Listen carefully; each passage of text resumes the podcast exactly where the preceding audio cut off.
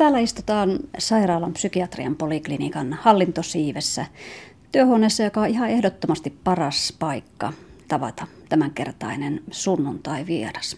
Hänellä kun ei nimittäin ole yleensä kovin paljon aikaa hukattavaksi työpäivinä. Titteleitäkin on niin monta, että niihin on paras palata oikeastaan vasta myöhemmin. Tämä työhuone näyttää melko lailla sellaiselta kuin voisi kuvitellakin. On mappia, tuolia, on itse asiassa vähän pakkauslaatikkoakin, mutta on myös henkilökohtaisempia tavaroita. On lasten valokuvia, on piirustuksia. Nimittäin Radio Suomen sunnuntai vieraana on tänään lastenpsykiatria erikoislääkäri kokkolalainen Matti Kaivosoja, jota tietenkin onnitellaan myös siitä, että hän on seitsemänkertainen isä ja viisikertainen vaari.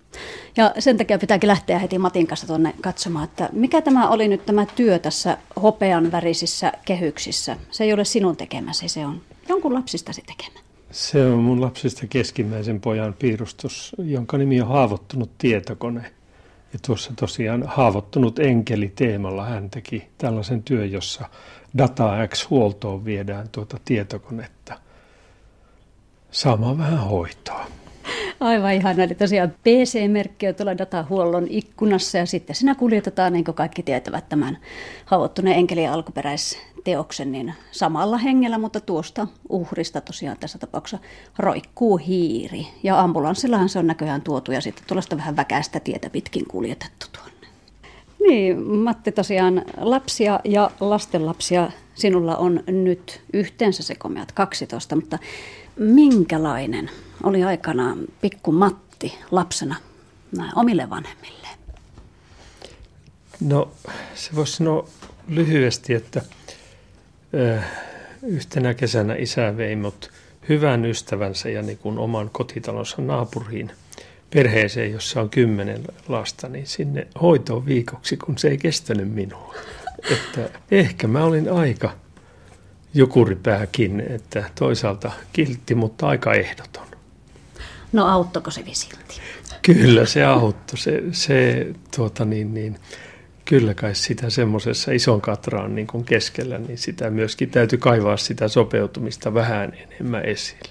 Sinä olet työurallasi nostanut esiin, korostanut juuri lasten, nuorten ja perheiden mielenterveyttä ja hyvinvointia ja sen vaalimista ja tuo työ yhä jatkuu. Miksi sitä on tullut aikanaan ja miksi se yhä on sinulle niin tärkeä asia? Mä luulen, että siihen liittyy, että äitini teki sosiaalityötä, oli, oli perheissä auttamassa ja, ja tuota, niin, niin, isäni luki kasvatukseen liittyviä asioita ja ehkä nämä, ja kyllä mä luulen, että omalla tavallaan myös semmoinen, että, että mun kasvun heijastui niin kuin isän ja äidin niin kuin omien kotien erilaiset, voisiko sanoa, erilaiset kulttuurit tai erilaiset uskomukset ja sillä tavalla ehkä sellainen niin kuin, tietynlainen myöskin jännite ja jonkinlainen rajalla kasvaminen, niin sai miettimään sitä, että mitä nämä mitä on ihmiseksi tuleminen ja mitä on ihmisenä oleminen niin joukossa. Onko tuo, mitä kutsut rajalla kasvamiseksi, vaikuttanut sitten myös siihen, miten millaisen kodin olet pyrkinyt luomaan vaimosi kanssa teidän lapsille? Kyllä se varmasti on niin, että se, se on vaikuttanut siihen, että, että mitä haluaa antaa. Se on ihan totta. Mutta täytyy sanoa myös, että se on aina rajallista, kuinka kauas voi hypätä siitä, missä kasvualustassa on ollut, että aina voi ajatella, että minä en tee mitään niin kuin vanhempani tai minä teen sen paremmin, mutta se on toinen kysymys, että kuinka kauas siitä laatikosta pystyy astumaan.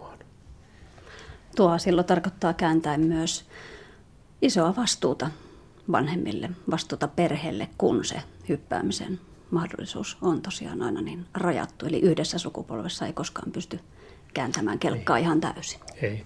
Kyllä lastenpsykiatrin työssä paljon niin kun ajattelen asioita kolmen sukupolven mittaisesti ja, ja mä tiedän, että tavallaan, että minuun on vaikuttanut niin tavallaan isän kotitaustaan liittyvät myytit, jossa enemmän aina huolehdittiin siitä, että vaikka kuinka oikein yritetään elää, niin ehkä tässä kuitenkin käy huonosti. Ja, ja äitini kasvu, niin kuin suvun tausta, missä oli kaikenlaista oli sattunut, mutta silti uskottiin, että lopulta taitaa käydä hyvin. Sillä rajalla mä oon kasvanut. kummalla puolella ajatuksellisesti itse tällä hetkellä olet? Niin, kyllä mä haluaisin niin kuin nähdä enemmän itseni siellä äidin, äidin suvun niin kuin, siinä tulevaisuuden uskossa. Matti Kaivosoja, jos ajattelet sitä pikkumattia, niin mikä on muuttunut eniten, kun vertaat häntä ja nykypäivän pikkuveetiä tai pikkuvenlaa ja sitä ympäristöä maailmaa, missä hän elää? Kyllä mä ajattelen, että se kasvun ympyrät oli ehkä tarkemmin piirretyt rajat, missä silloin kasvettiin. Eh, Et siinä niin kuin jatkuvuus vaikka mäkin olen muuttanut siis vanhempieni mukana viisi kertaa lapsuudessa, mutta silti aina se, mihin asetuttiin, niin siinä oli aika lailla selvät niin kuin rajat ja mihin kuuluttiin. Ja musta tuntuu, että silloin ne jalkapallojoukkueet ja kaikki mahdolliset erilaiset keihääheitot, niin ne tapahtui siinä asumisen ympäristössä ja meitä ei roudattu harrastuksiin toiselle puolelle kaupunkia. Ne, ne verkostot tietysti kun ei ollut nettiäkään, niin ne verkostot olivat sitä lähelle kuulumista paljon enemmän. Et ehkä tämä, että pitää osata niin monella tasolla kuulua erilaisiin, niin se on se, joka alkaa repimään jo kymmenvuotiaasta. Niin, oletko sinä selkeästi enemmän huolissaan nykyisestä Veetistä kuin olisit silloisesta Matista? No mä ajattelen, että niistä tämän päivän Veetipojista ja tytöistä, niin, niin siis suurella osalla menee toki todella hyvin, mutta että ne, joilla on niin työlämpää pitää koossa itseään, on ne sitten keskittymisvaikeuksia tai tunnepurkausten niin hallintaa, tunnekontrollia tai niin kuin luottamis, vaikeutta luottaa, niin ne, joilla on isommat haasteet, niin niille tämä on hankalampaa tämä systeemi, jossa me nyt odotetaan niin niin monessa kerroksessa osaamista yhtä aikaa. Että oli turvallisempaa, kun se laatikko oli pikkusen rajatumpi. No entä onko se, mitä lapsi tarvitsee? Voidakseen hyvin, jaksaakseen, ollakseen terve. Onko se muuttunut tässä samassa ajassa? En ajattele, että se, ne perusasiat olisi olis muuttunut, että lapsi tarvitsee, että hänestä pidetään huolta – että hän kuuluu johonkin, että hän saa samaistua, että hän saa onnistumisen mahdollisuuksia.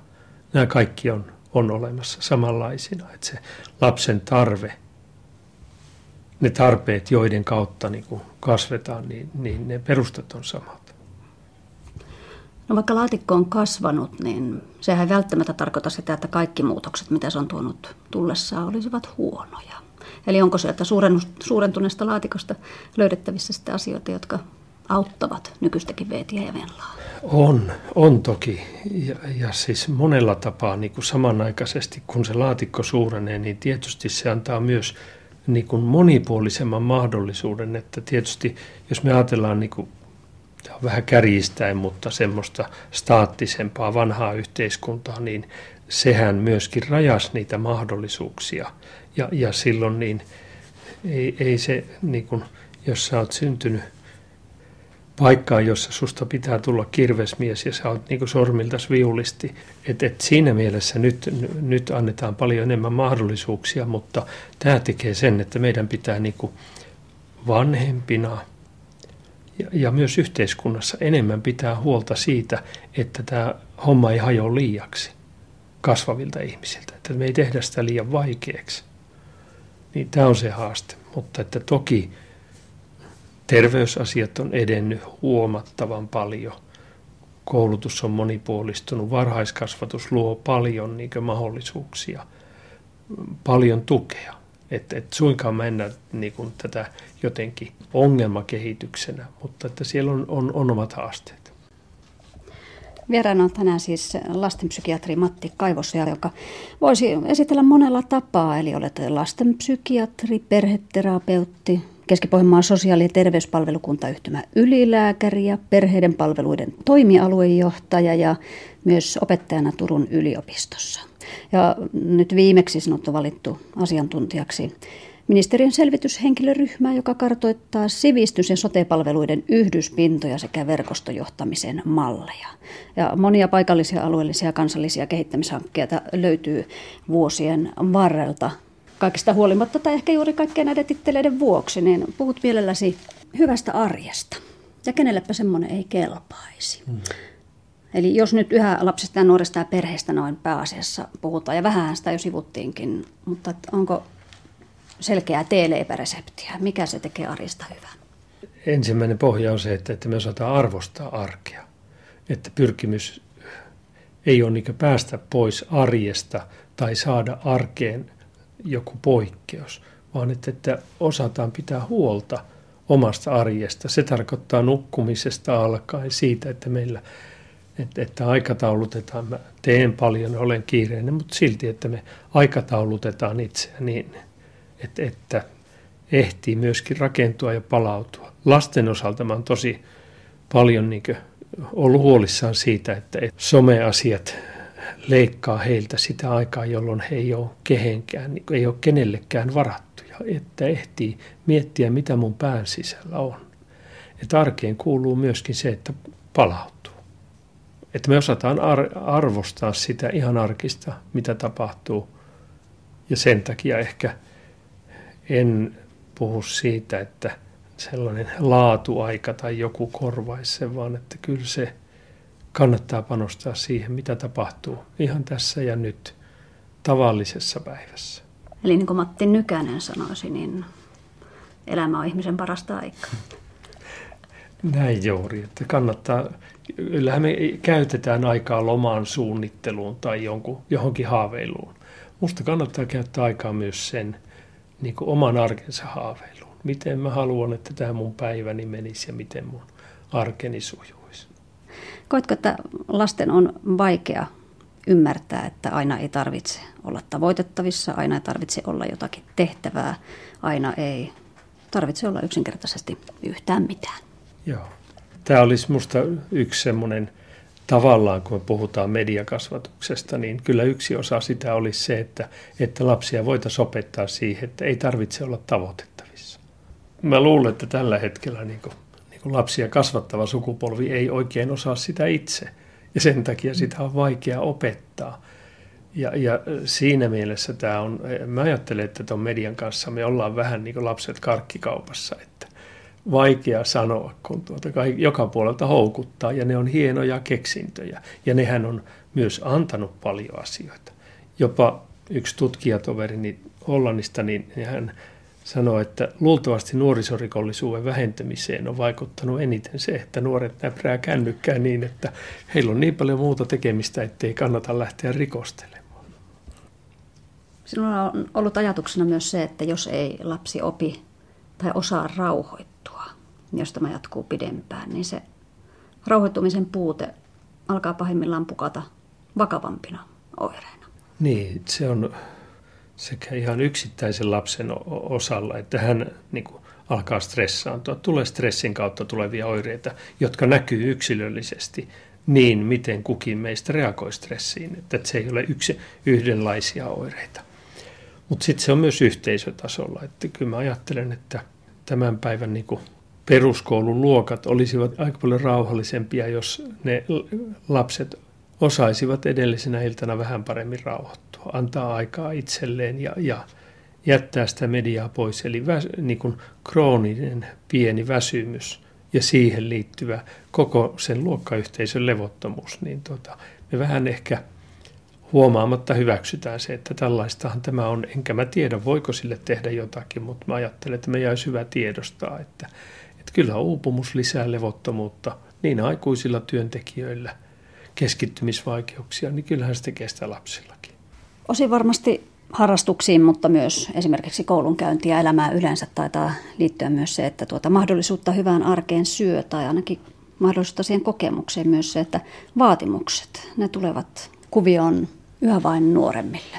Jos tähän Turun yliopiston porukkaan liittyen, niin vasta julkaistu tutkimus, jossa, joka, joka siis herätti maailmallakin huomiota, että tarkkaavaisuushäiriödiagnoosia saa enemmän loppuvuonna syntyneet lapset kuin alkuvuonna syntyneet. Minusta se kuvaa hyvin sitä, että me vaaditaan jotakin, joka menee kalenterivuosien eikä lapsen kehityksen mukaan. Ja, ja mä ymmärrän, että meillä on koulujärjestelmä ja vuosiluokkasysteemit ja muut, mutta en mä oikein usko, että loppuvuodesta syntyminen aiheuttaisi jotakin semmoista ihmisen päähän. Että kyllähän se on tässä meidän järjestelmässä. Kun päinvastoin Ruotsissahan tutkivat, että huippuurheilijoista joukkuelajeissa suurin osa on syntynyt tammi-helmi-maaliskuussa. Eli niitä, jotka on vahvoja, tuetaan löytämään itsessään vahvuudet ja, heistä tulee menestyjiä urheilussa. Loppuvuodesta syntyneillä on enemmän keskittymisvaikeuksia ja jos he vähitellen saa sen roolin, että toi on se meidän häirikkö ja, ja sitten heistä, ei tietenkään kaikki, mutta heistä suurempi osa kuin alkuvuonna syntyneistä saa sitä ADHD-diagnoosin.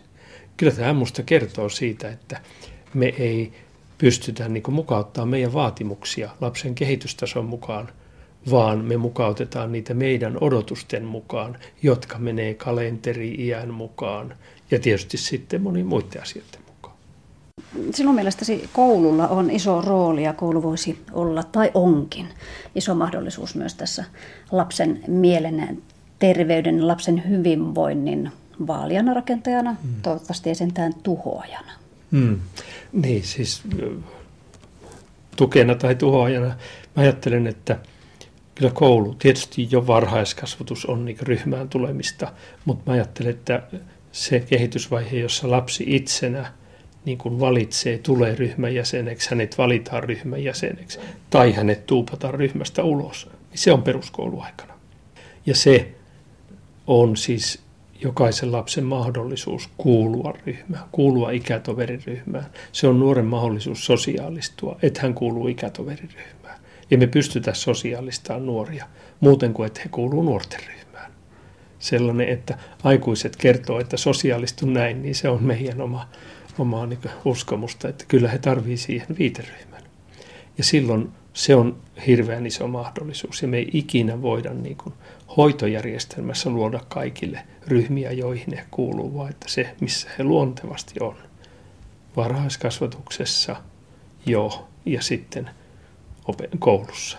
Niin mä, mä ajattelen, että tää, tää, tätä mahdollisuutta ja, ja tarvetta ei pitäisi väheksyä.